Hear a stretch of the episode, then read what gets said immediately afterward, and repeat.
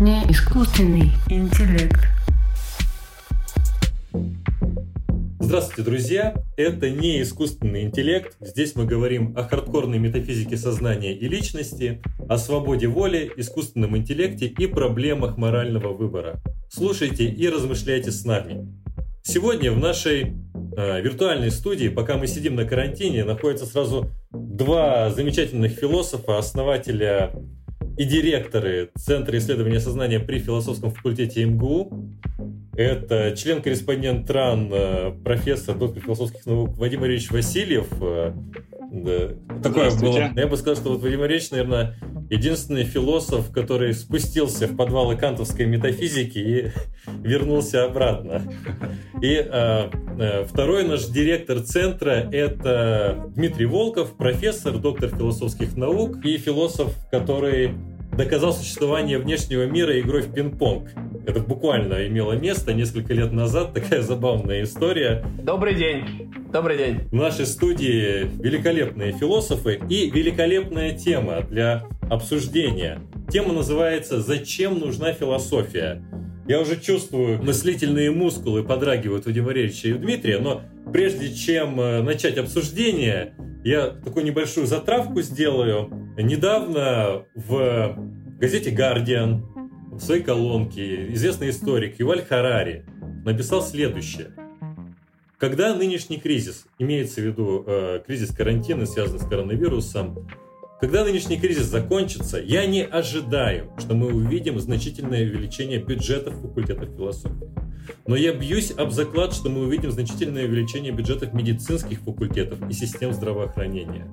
Так или иначе, правительство не очень хорошо разбирается в философии, и это не их область. Правительство действительно должны сосредоточиться на создании лучших систем здравоохранения. Создавать же лучшую философию – это дело отдельных индивидов. Врачи не могут разгадать загадку нашего существования, но они могут выиграть для нас немного времени, чтобы справиться с ней. Что мы можем сделать с этим временем, зависит только от нас. В этой цитате, чем она э, интересна? Что Юваль Харари в качестве сокращения бюджетов какой-то институции выбрал не цирковые училища, не школы искусств, не филологические факультеты, не исторические факультеты, а именно философские. Это, мне кажется, совершенно не случайно и симптоматично, что когда мы думаем, вот этот кризис нам показывает настоящее лицо нынешних проблем, и что в действительности важно, это медицина, и что в действительности не важно, это философия, что она не нужна и бесполезна. Даже философы сомневаются в пользе философии, в наличии у них какого-то реального применения. Философия не дает новых технологий, не разрабатывает там космические корабли, лекарства, не раскрывает тайные работы мозга. И сам вопрос о новациях философии кажется неуместным. Она словно запуталась в клубке тысячелетних противоречий из абстрактных и туманных категорий. С другой стороны, есть представление, что, ну, может быть, философия нужна для решения этических проблем, или она важна для понимания того, как может быть устроено общество. Вот мы можем вспомнить, что Платон считал, что во главе государства должны стоять философы. Однако в действительности эту роль выполняет вовсе не философы. И кажется, что философия не оправдывает своих функций ни в отношении научности, ни в отношении исполнения каких-то этических или политических э, запросов со стороны общества. И прежде чем мы начнем обсуждение, первый вопрос важный, который стоит обсудить, это что вообще такое философия? Мы все понимаем, что на этот вопрос можно отвечать очень по-разному. Но если кратко э, сформулировать, я бы так сказал, что философия это умение, как иногда выражаются, делать все на мета-уровне. Иначе говоря, не просто что-то делать, но и при этом осмыслять, деконструировать. Но тут может быть иерархия вопросов, подлежащих осмыслению. На вершине этой иерархии это экзистенциальные и другие фундаментальные вопросы. Так, какие вопросы о смысле жизни, о природе человеческого «я», соотношении сознания и тела, об истоках этического, эстетического, о границах нашего знания и так далее. Вот такими фундаментальными вопросами успешно могут заниматься только профессиональные философы. Ну, философские осмысления в широком смысле, о котором я сказал вначале, доступны всем и каждому. Хотя, конечно, профессиональные философы все равно лучше с ними справляются. В общем, э, еще раз, философия – это умение или э, деятельность, имеющая такой вот мета-характер. Философ – это тот, кто делает все на метауровне. Да, спасибо. Дим, а как ты думаешь, что такое философия? Философия часто называют все, что угодно. Э, вот э, часто на сайтах крупных корпораций мы видим страницу, которая называется «Философия нашего бренда». И обычно вот философия бренда или философия какой-то компании, ее миссии – это формулировка ценностей, которые являются основными, приоритетными для этой компании. Есть, например, компания такая называется, э, ее название «Невозможная еда» – Impossible Food. Эта компания производит э, искусственную говядину. И вот философия компании «Невозможная еда» – это борьба с э, экологическими проблемами и замена мяса, замена на другое мясо, произведенное из исключительно из растительных продуктов, причем без потери вкусовых качеств. То есть вот их невозможные бургеры не должны быть отличимы от э, обычного мяса. И это философия бренда Impossible Foods. У человека бывает часто своя какая-то философия. Илон Маск недавно в своем твиттере написал, что философия его жизни – это попытка сделать будущее таким, чтобы оно нас не разочаровало. И он хочет расселить жизнь на множество планет, сохранить экологию и улучшить образование. Вот это философия его жизни. Но, наверное, академический философ он не назвал это непосредственно философией. Это вот часто, когда говоришь, что ты занимаешься философией, сразу начинают говорить что-то про эзотерику. Вот эзотерика имеет тоже не очень много общего или совсем мало общего, я бы сказал, с э, философией. И еще есть одно определение любопытное, это философ Джон Сёрл, который сказал, философия – это то, чем вы занимаетесь, когда вы не знаете, что делать потом. Вот, кстати, в карантин сейчас очень многие размышляют о том, что делать потом, и это можно было бы назвать в каком-то смысле философией. Это как бы философия в э, бытовом понимании. Теперь, что такое философия академическая? Это попытка систематически ответить на фундаментальные вопросы. И что самое главное, аргументированно. Какими могут быть фундаментальные вопросы? Ну, один из таких вопросов, что вообще мы можем знать? В частности, в чем заключается метод научного познания? Или что значит рационально мыслить? Вот это фундаментальные базовые вопросы. Не искусственный интеллект. Да, спасибо. И один из таких э, вызовов философии очень часто заключается в том, что вот вы философы, говорите о том, что пощупать вообще нельзя. Или говорите о том, что можно пощупать, но сами не щупаете. И нет никакой почвы. Вот есть эмпирическая наука, она опирается на какие-то эксперименты. Есть и техническая наука, они опираются на жесткие какие-то дедуктивные системы и так далее. А философы ни на что не опираются, и поэтому все можно совершенно превратить в какую-то игру слов. Как можно получать результаты философские, при этом не делая экспериментов? Можно ли вообще быть философом и получать какой-то результат, что-то доказать или опровергнуть другого философа, если вы никак не связаны с эмпирической наукой? Возможно вообще такая философия? Может быть, она должна закончить свое существование, в конце концов? Мне бы хотелось, даже если вы не возражаете, этот вопрос э, немножко расширить в том контексте, который здесь предполагается. Ведь э, из того, что вы сказали, следует, что никакого прогресса в философии быть не может. Конечно. Вот, по крайней мере, у многих такое мнение возникает. Конечно. А прогресс вроде бы в науке очевиден. Так вот, я как раз э, хочу пару слов об этом сказать. Ведь и обратить ваше внимание на это, что тут много двусмысленности. Вот когда говорят о прогрессе философии, сравнивают с прогрессом в науке, говорят, что философии нет. Вот смотрите, прогресс в науке иногда путают э, с накоплением изобретений и технологий. Вот вдумаемся, ведь научных знаний и даже технологий древних греков было вполне достаточно. Не только для изобретения велосипеда, но и для построения железных дорог, паровозов, пароходов, воздушного транспорта. Их наука и их технологии позволяли это делать. Если мы поймем эту разницу, то мы не будем преувеличивать роль научного прогресса. Да и вообще этот прогресс в науке весьма относительный. Вот представьте э, реакцию читателей через тысячу лет на современные учебники физики, к примеру. Эти вот читатели, я думаю, вы не сомневаетесь, и я не сомневаюсь, что они будут смеяться над сегодняшними теориями, физическими. Все они наверняка окажутся ложными. И дело, кстати, не только в этом. проблема современной науки не только в противоречивости или ложности, так сказать, ее теории, но и в том, что во многих случаях вообще нет удовлетворительных теорий той же физики. Спросите физика о природе темной материи или энергии. Спросите, почему скорость разбегания галактик вроде бы увеличивается со временем и так далее. У них просто нет ответа на эти вопросы. Так что прогресс науки очень невелик и относителен. Другое дело технический прогресс. Но за него, за технический прогресс, ответственна не только наука, но и философия, изменение мировоззрения. Что же касается прогресса в философии, он, наоборот, очень значителен, в отличие от прогресса в науке. Мы гораздо лучше, чем древние греки, те же, понимаем природу этических и эстетических феноменов, условия и границы человеческого знания, природу сознания и свободы. И против тезиса о прогрессе философии обычно выдвигается мысль о том, что среди философов нет согласия по основным вопросам. Думаю, что и здесь это не так. Нет никакого несогласия. Главное, такого уж драматического, главные достижения философии кодифицирует история философии. Платоновские аргументы о знании, как припоминание, декартовская теория Когита, юмовская концепция причинности, кантовская дедукция категорий. Вот, когда вам будут рассказывать историки философии об этих вещах, они не будут друг с другом расходиться. И вот эти теории, само их наличие, это доказательство прогресса философии. Кто-то может сказать, что многие считают эти теории неверными. Но это не отменяет их значимости. Ньютоновская физика тоже, строго говоря, ведь неверна но в ней есть зерно истины, также и в этих теориях. Конечно, философы спорят по многим вопросам, но споры и дискуссии есть среди экспериментальных ученых.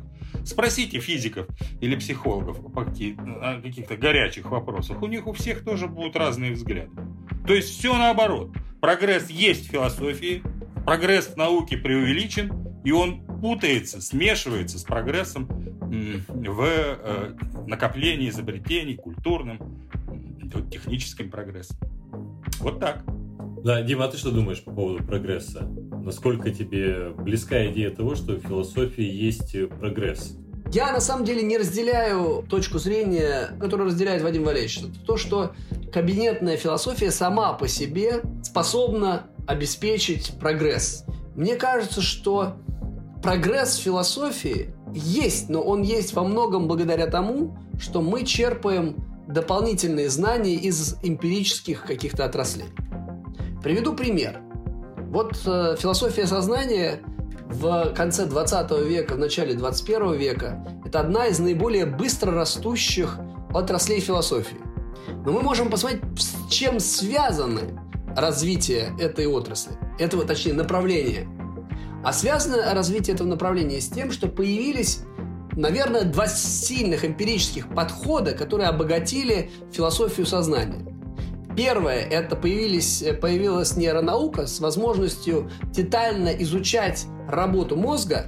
И второе – появилось компьютерное моделирование, то есть когда нейронаука позволила нам взглянуть внутрь, в мозг и посмотреть, какие процессы коррелируют с какими восприятиями, каким образом можно а, объяснить случаи, когда мышление перестает работать эффективно. Развитие нейронауки дало возможность нам сказать что-то новое о э, сознании.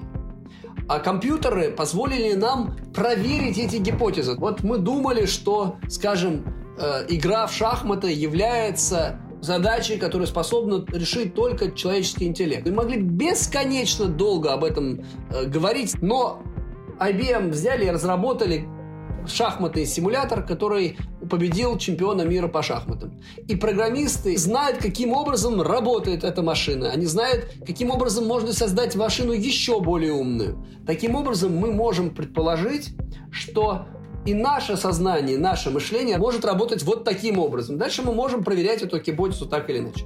В общем, я бы не отрицал прогресс в философии, но отрицал то, что этот прогресс завязан исключительно на так называемой кабинетной философии. Здесь я бы хотел бы сделать небольшое уточнение. Наверное, не все слушатели знают, что такое кабинетная философия. В целом его можно понимать так, что это такое традиционное представление о философии, что мы, философы, обычно сидим в кабинетах, думаем или общаемся друг с другом, из этих э, спекуляций, из использования просто инструментов мышления мы получаем какие-то э, результаты. И правильно я понял тебя, Дим, что ты считаешь, что кабинетная философия сейчас, она просто невозможна. И что ресурс кабинетной философии, он исчерпан, и что философы сейчас должны тесно сотрудничать с эмпирической наукой. Вот э, под кабинетной философией обычно подразумевают несколько методов. Это метод концептуального анализа, метод мысленного эксперимента и аргументы, лишенные каких-то эмпирических посылок. Вот эти три метода, мне кажется, сами по себе не способны произвести большого прогресса сами по себе, каких-то стабильных, достоверных, правдоподобных новых знаний. Приведу пример. Что такое мысленный эксперимент? Мысленный эксперимент – это эксперимент, поставленный исключительно в воображении. И в этой реальности мы пытаемся что-то поменять и пытаемся выяснить, какое будет следствие из этого. На этой ситуации мы измеряем собственные интуиции, что мы будем думать, что мы думаем об этом. Типичный мысленный эксперимент – это китайская комната Джона Сёрла. Джон Сёрл предложил в качестве аргумента против так называемого тезиса об искусственном интеллекте, то есть э, доказывая, что компьютеры никогда не смогут мыслить. И, естественно, это один из самых обсуждаемых экспериментов не потому, что он доказывает то, что компьютер не может мыслить, а потому что большая часть философов использует для того, чтобы показать, как компьютер может мыслить. Это парадоксальная ситуация. То есть мысленный эксперимент, который был создан кабинетным философом для того, чтобы отразить нападки на э, возможность искусственного интеллекта, на самом деле используется философами для того, чтобы показать, каким образом должен работать искусственный интеллект и как компьютеры смогут мыслить. Угу, понятно. Но я знаю, что... Ну, вот Дмитрий... Да. А, простите, я просто хотел сказать небольшую преамбулу. Я знаю, что вы-то как раз сторонник кабинетной философии ну да, я совершенно согласен с тем, что вы сейчас Антон сказали, а вот то, что говорил Дмитрий, я тоже согласен во многом, поскольку все-таки так радикально Дмитрий, мне кажется, не говорил. Он не говорил, что совершенно нет э, никаких перспектив у кабинетной философии. Он говорил, что она должна сотрудничать с экспериментальными науками, что концептуальный анализ можно применять в экспериментальных науках. С этим я абсолютно согласен, конечно. Э, если можно сотрудничать, то почему бы сотрудничать? Действительно, это может быть плодотворно. Но вот в чем мы расходимся, так это возможно именно в том, что я думаю, что кабинетная философия и сама по себе может действительно приносить большую пользу философии.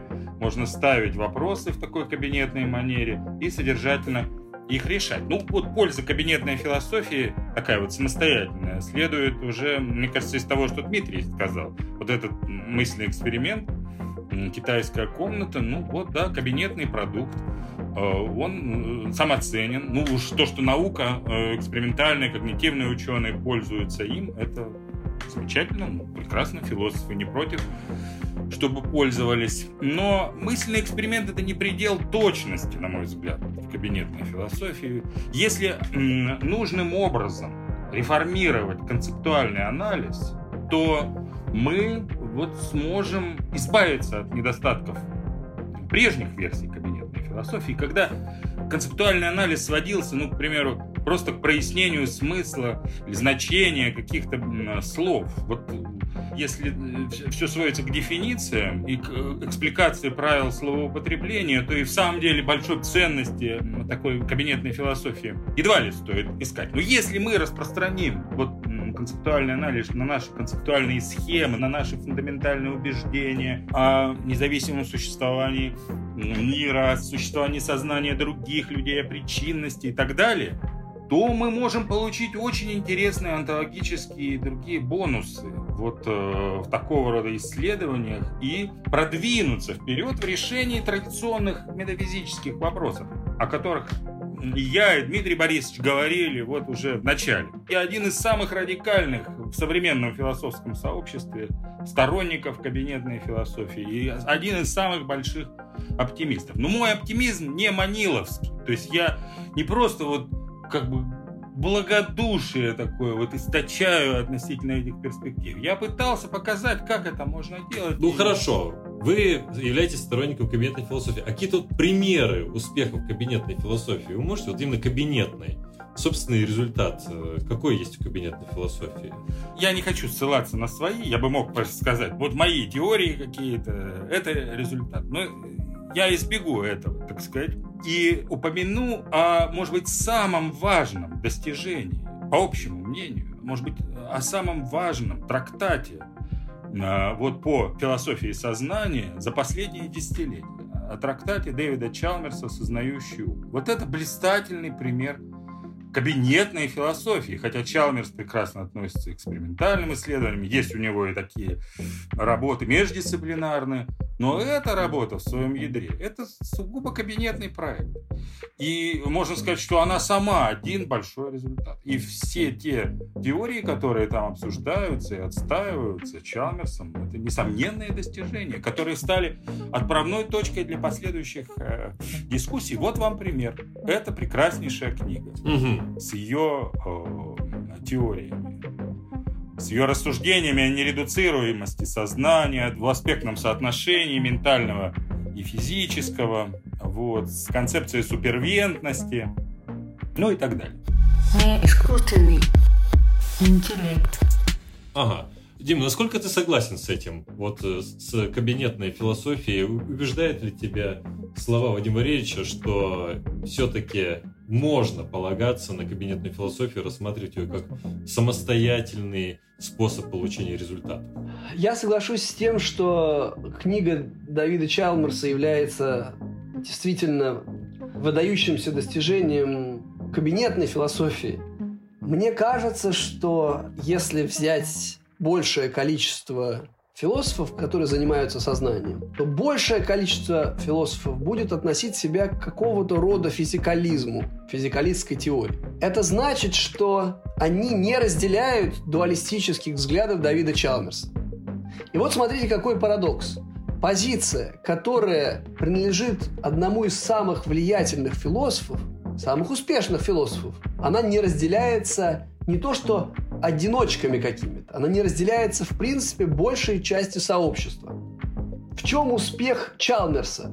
Он поставил очень много вопросов, на которые философы накинулись. Что самое интересное, что сам Чалмерс позицию свою до сих пор не определил. Сам Чалмерс колеблется между различными позициями, в том числе он рассматривает возможность панпсихизма как альтернативу своей теории. Что касается концептуального анализа его прогресса, вот меня несколько терзает сомнение. Да, я согласен с Вадимом Валерьевичем, мысленные эксперименты, ничего. Ну, а это достаточно грубый инструмент. Это как такой топор, которым мы пытаемся высечь тонкий узор какой-то. Вот в науке тонкие узоры высекаются лазером, а философы кабинетные исключительно, они все-таки в большей степени действуют топором. Но что они делают, когда они работают не смысловыми экспериментами, а, например, вот э, проводят такой очень нюансный анализ? Они приходят к таким интересным открытиям. Они открывают, например, квалия. Этот вопрос непонятен никому, кроме самих философов. То есть они, перейдя от более грубых инструментов мысленных экспериментов к более тонким концептуальному анализу, они в то же время выхолащивают тему и находят дальше врагов или проблемы, которые остаются исключительно в их узком профессиональном поле. Что такое квалия? Квалия – это субъективное переживание, которое э, невозможно выразить и которому безошибочно имеет доступ субъект. Это и есть тот объект, который изучает философ сознания, когда говорят о сознании. Они изучают квалия на самом деле. И дальше всех их изысканий относятся к квале.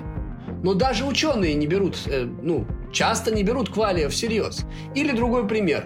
Философии, философии свободы воли. Вот философы начинают с того, что пытаются понять философ, э, что имеет человек свободу или нет. Они изучают этот вопрос, и обнаруживают связь между свободой и моральной ответственностью. А дальше они пытаются декомпозировать, вот деконструкцию провести той самой ответственности и приходят к новому понятию. Это понятие ответственности в плане базовой заслуги. Это я вот буквально перевожу, что пытаются понять философы о свободе воли. Когда они пытаются понять, есть ли свобода, они не решают вопрос свободы, они решают вопрос о том, обоснована ли ответственность в плане базовой заслуги и совместима ли эта ответственность с детерминизмом или индетерминизмом. Вот что я сейчас сказал? Я понял. Но из э, ваших комментариев, Вадим Валерьевич и Дмитрия, возникает другой довольно важный вопрос.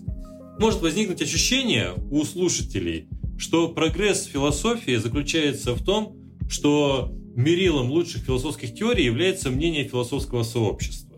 И получается тогда, что критерии различия лучших и худших философских теорий, они какие-то становятся эфемерными. Как все-таки понять, что вот, например, получен какой-то результат философский? Какой критерий? Как мы отличаем хорошую философскую идею от плохой? Или понять, что здесь вот есть доказательство философское, а вот здесь вот нет? Что в эмпирической науке, опять же, кажется, что все довольно просто. Вот эксперимент подтверждает предсказание, значит, все в порядке. Как в философии с этим быть? Что касается согласия, сообщества, это, еще раз, очень тонкий, тонкий вопрос согласие, я вот не случайно ведь говорил об историках философии, оно действительно важно, когда мы говорим о прежних теориях. Вот историки философии согласны, и вообще все философы согласны, что вот, допустим, перечисленные ранее мной теории, они значимы, они важны. Вот это согласие говорит о том, что вот те теории, например, кантовская дедукция и так далее, это были важные этапы прогресса в философии. Но, конечно, это не, недостаточное условие. И даже и не необходимое условие истинности тех или иных философских теорий. Есть внутренний критерий.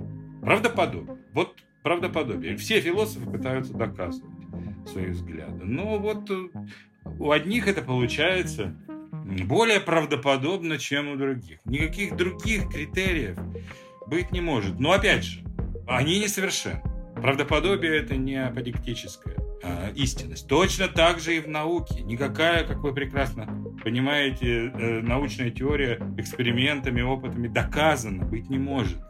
Она, как давно известно, эксперименты могут опровергнуть, да и то не всегда, теорию. Но это в лучшем случае. Доказать теорию, имеющую гипотетический характер, эксперименты не могут. Поэтому по природе самих гипотез, они таковы, что их нельзя опытом доказать строго, продемонстрировать их истинность. Поэтому здесь тоже все сводится в конечном счете к правдоподобию. Ничем здесь философия не отличается от науки, не хуже. Скорее, в науке больше проблем в этом отношении, экспериментально, опять же, чем а, в философии. Вот так. А если говорить, что вот между философами какие-то расхождения, обычно ссылаются, все спорят, никто ни с чем не согласен. Ссылаются на дискуссии, которые идут на переднем крае обсуждений. Вот в современной философии, да, действительно, у каждого своя теория. Ну, точно так же и в экспериментальной науке. Практически нет никакого согласия. У каждого психолога своя теория. И если оно и есть, то его не больше, чем в философии. Вот так я бы ответил. Дима, а насколько тебе кажется, что здесь можно добавить или наоборот возразить? Мне кажется, что нет ученых, которые отрицают, что Земля не вращается вокруг Солнца.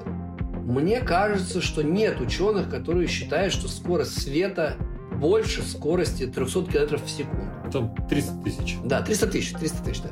Мне кажется, что мы можем набрать огромное количество высказываний, тезисов, которые ученые получили благодаря эмпирическим исследованиям, и в них не сомневается никто. Такие тезисы есть и в отношении самых передовых открытий, наверное. Но мне кажется, что философы в большей степени не согласны по поводу вопросов, которые были подняты даже тысячу лет назад. И как Вадим Ильич как раз привел пример с э, книгой Чалмерса, его позиция, известная работа, при этом она вызвала больше дискуссий. Я согласен, что в отношении истории и философии, наверное, здесь консенсуса больше. То есть мы знаем, какие работы были наиболее значимыми. Но вот в чем их значимость? Но опять-таки их значимость, мне кажется, не определяется правдоподобием, а определяется влиянием на последующие дискуссии, направление на последующие дискуссии. И, возможно, здесь ситуация похожа с искусством, потому что, ну, какими работы являются наиболее значимыми в искусстве? Ну, не те, которые являются наиболее правдоподобными, а те, которые всколыхнули максимальное количество чувств. И вот что у нас, что в философии признается наиболее э, значимыми, это то, что всколыхнуло наибольшее количество дискуссий, направления, которые вызвали много обсуждений. Не искусственный интеллект. В принципе, о философии можно говорить еще немного иначе, что студенты, которых учат философии, они часто говорят не только о том, что философия не нужна э, или не научна и так далее, но они еще говорят, что философия не нужна для жизни. Что, например, чтобы мне заработать денег, мне не нужно знать философию. Чтобы понимать, э, как себя вести, мне не нужно знать философию. Что философии для обычной жизни нечего предложить. Ну, тут коротко можно, на мой взгляд, сказать. Вот если понимать философию так, как я предложил это, я думаю, многие согласятся, э, в широком смысле, как умение остановиться, посмотреть со стороны на, на любые процессы, осмыслить их, отрефлексировать. Вот если так понимать философию, а корень у нее именно такой, то конкретному человеку философия нужна попросту для того, чтобы жить, во-первых, полной жизнью. Не как растение жить, полубессознательно, а жить как рефлексирующий индивид. Это в общем плане. А вот если говорить о ядре философии, о попытке осмыслить фундаментальные вопросы, то она обычному э, человеку тоже нужна. Потому что, конечно же, если он хочет разобраться в себе, если он хочет понять, кто или что он такое, как он должен себя поступать, что он может знать, великие кантовские вопросы. Чтобы вот все эти вещи уяснить, вообще невозможно обойтись э, без философии. Но еще раз, даже если людей не интересуют такие глубокие вопросы, хотя они всех, по идее, должны интересовать, вот это умение все делать на метауровне крайне полезно, чтобы жить как рефлексирующий индивид. А вот обществу, можно и так ведь поставить, это индивиду, а обществу, э, философия тоже нужна для более эффективного функционирования этого общества, для принятия а политиками более осмысленных а, и взвешенных решений. И опять же, именно потому, что философия позволяет смотреть на процессы со стороны, делать рекогносцировку и зряче а, что-то решать, отрефлексированно. Этого очень не хватает зачастую политика. Так что она нужна во всех смыслах. Я вообще не понимаю остроты этого вопроса. Он совершенно, на мой взгляд, не проблематичен. Спасибо, Владимир Валерьевич. Для многих людей не секрет, Дим, что ты руководишь довольно большой компанией. Представляешь такого философа, который и инсайдер, то есть находится внутри сообщества, и снаружи сообщества. Как бы ты ответил на этот вопрос, зачем нужна вот философия в обычной жизни, как уже руководитель большой компании, как э, человек через, наверное, много прошедший и так далее. Как бы ты объяснил людям, зачем нужна философия в обычной жизни? Зачем она тебе пригодилась? Сначала я скажу просто, что вот почему она сегодня нужна для всех. Вот сегодня мы все оказались в очень необычной ситуации, когда мы заперты у себя дома. Минуя, возможно, какие-то конституционные права или какие-то законы местные, большинство, иногда минуя, некоторые правительства или правительства всех стран приняли решение ограничить движение всех, всех своих граждан. Вот это решение, это решение этическое. И для того, чтобы его понять, или для того, чтобы к нему прийти, нужно было совершить ряд философских размышлений. Вот э, с моей точки зрения, модель, которую приняли практически все правительства, это деонтологическая модель, этическая. Согласно этой модели, человеческая жизнь, ее стоимость, ну, точнее так, одно из возможных интерпретаций – это интерпретация человеческой жизни как имеющая абсолютную ценность. И неважно, какое количество других жертв мы сделаем для того, чтобы спасти человеческую жизнь. Вот исходя из этой логики. Могла быть другая логика, например, утилитарная. То есть э, утилитарная этика предполагает оценку всех будущих благ. И, возможно, с точки зрения утилитарной этики, карантинные меры, которые влияют сейчас, ухудшают жизнь, качество жизни огромного количества населения, они не оправданы. То есть вот здесь мы столкнулись с философской проблемой уже в сегодня, вот сегодня она очень актуальна. То есть политики совершенно четко сталкиваются с философскими проблемами, они вынуждены совершать философский выбор, и для них знание философии, понимание принципов решений очень важно. Ну, а если говорить о, собственно, практическом значении философии, я бы сказал, что с моей точки зрения философия в совокупности с другими знаниями представляет собой очень сильное вооружение. Вот я не провожу резкой черты радикальные между философией и наукой. Я считаю, что не имеет смысла философию выделять отдельной, как, как э, совсем особую отрасль знания со своими методами изолированными, со своими э, изолированной терминологией и так далее. Так вот, вот в таком виде я считаю, что философия абсолютно необходима, но именно в таком виде.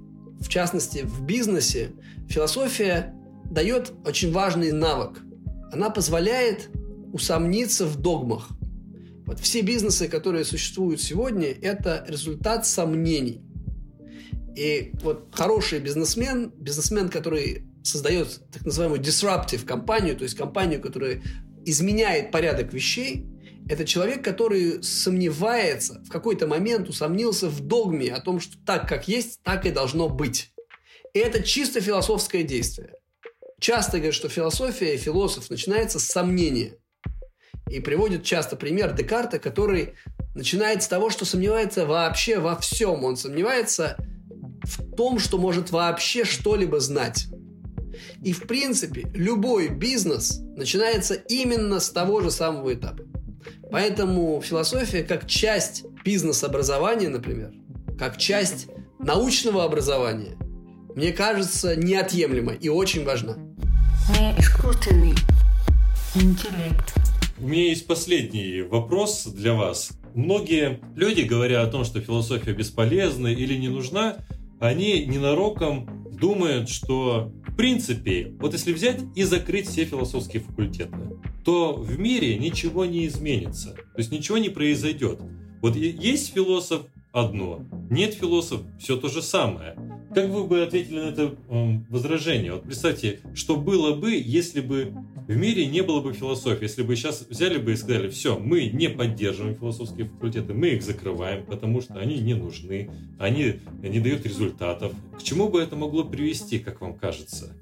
Тягу к философии невозможно истребить, если бы вдруг кому-то пришла в голову безумная идея закрыть философские факультеты, то философия все равно осталась бы, но только более низкого качества, естественно. Профессиональная философия почти исчезла бы, измельчала, это была бы плохая философия, дилетантская философия. Ну и мы знаем из истории, каким ужасным последствиям может приводить во всемирном масштабе плохая философия. То есть э, это могло бы привести без всякого преувеличения, говорю. Вот такая плохая философия, еще раз, она не исчезла, стала плохой.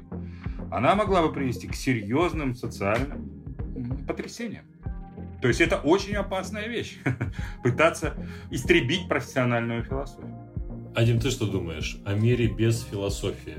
Ну, я не могу жить без философии, поэтому в своей жизни истребить философию я точно уже не смогу истребив факультеты философии, ну, во-первых, они не так много требуют. Сравнить с какими-нибудь э, лабораториями по физике или химии невозможно, потому что бюджеты философских факультетов, я думаю, самые скромные бюджеты вообще в э, образовании. Есть даже анекдот про философов. Там, что нужно физикам, что нужно математикам. Он заканчивается тем, что а философам даже и мелки не нужны. Да, поэтому, так. когда мы говорим о философии, мы точно, общество ничего не выиграет, э, истребив э, философию в экономическом плане.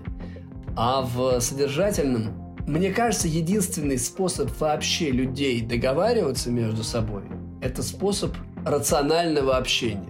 Я вспоминаю тот момент, когда мы оказались у берегов Гренландии на этой самой известной шхуне Ван Рейн, где на лодке было порядка 15 философов, занимающих совершенно разные точки зрения по поводу сознания.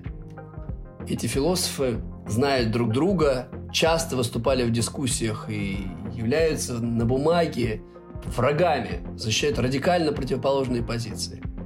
И я был поражен, насколько качественной была дискуссия. Люди занимали противоположные точки зрения, но при этом это не был мордобой. Никто не брал друг друга за грудки и не пытался выкинуть за борт. Наоборот, хорошее оппонирование предполагает максимально точное и качественное понимание своего оппонента. И вот это то, чему приучает философия. Например, одной из очень важных частей любой философской работы – это рассмотрение аргументов своего противника. Часто это чуть ли не самая большая часть э, философской работы. Изложение собственной позиции занимает только часть, а значительную часть или даже большую часть – это рассмотрение аргументов против. Навык этот позволяет философам становиться посредниками и вообще общаться, понимать других людей. Толерантность, с одной стороны, а с другой стороны, антидогматизм. Это два ключевых качества, почему мне общаться с философами интереснее, чем с, с кем угодно, даже с другими бизнесменами. Мне интереснее общаться с философами, потому что это самые открытые, самые толерантные люди и самые интересные собеседники. Спасибо. Если подводить итог нашей дискуссии, представьте, что наши уважаемые слушатели дослушали до конца или перемотали. Что бы вы сказали ему, отвечая на вопрос, зачем нужна философия в такой краткой форме по итогу нашей дискуссии, Вадим Валерьевич, что бы вы посоветовали или ответили кратко на вопрос, зачем нужна философия? Ну, я могу лишь повторить и посоветовать нашим слушателям побольше уделять времени философии, чтобы жить полной жизнью, полной осмысленной жизнью. Даже на карантине, да, Вадим Валерьевич? Даже на карантине. Дима, а ты как бы ответил коротко. Зачем нужно... Я полностью согласен. Я согласен с Вадимом Валерьевичем. А, ну вот, на, на, начали с расхождения взглядов, закончили с согласием. Вот видите, совсем э, не то, что ожидает от философов, что будет э, сначала тихая гладь, а потом э, драка без начала и конца, а наоборот у нас сначала была дискуссия, а потом все-таки мы э, продемонстрировали способность, что можем приходить к общим заключениям. Люди говорят, что академическая философия изучает наиболее общие законы природы и мышления. Это наука на метауровне. В философии несколько дисциплин. Антология, этика, эстетика, логика. Философия пересекается с другими научными областями, но дополняет их собственными методами познания. Правдоподобие – главный критерий оценки философской теории. Прогресс в науке преувеличен, а прогресс в философии занижен. Например, сейчас философы лучше понимают природу сознания, принципиальных ограничений познания, суть свободы воли, природу моральных решений. Разногласий между философами не больше, чем в других дисциплинах. История показывает, что плохая философия может быть источником бед для общества, Обычному человеку философия нужна, чтобы переосмыслять и ставить под сомнение утверждения, которые приняты только на основании традиции или влияния авторитетов. Философия помогает найти общий язык и выход из трудных ситуаций в рациональной дискуссии, а не с помощью кулаков. Мир без академической философии – это мир с плохой философией. Спасибо большое, что поучаствовали в передаче. Спасибо. Спасибо. Да, друзья, слушайте наш подкаст. В описании вы найдете множество полезных ссылок на те термины, которые прозвучали сегодня, или книги, герои, о которых мы говорили, будет э, тайминг дискуссии. И, конечно, задавайте свои вопросы. Мы с удовольствием постараемся на них отвечать э, в следующих наших э, подкастах, в следующих наших выпусках. Оставайтесь с нами. До свидания. Спасибо. Всего доброго. Не искусственный интеллект.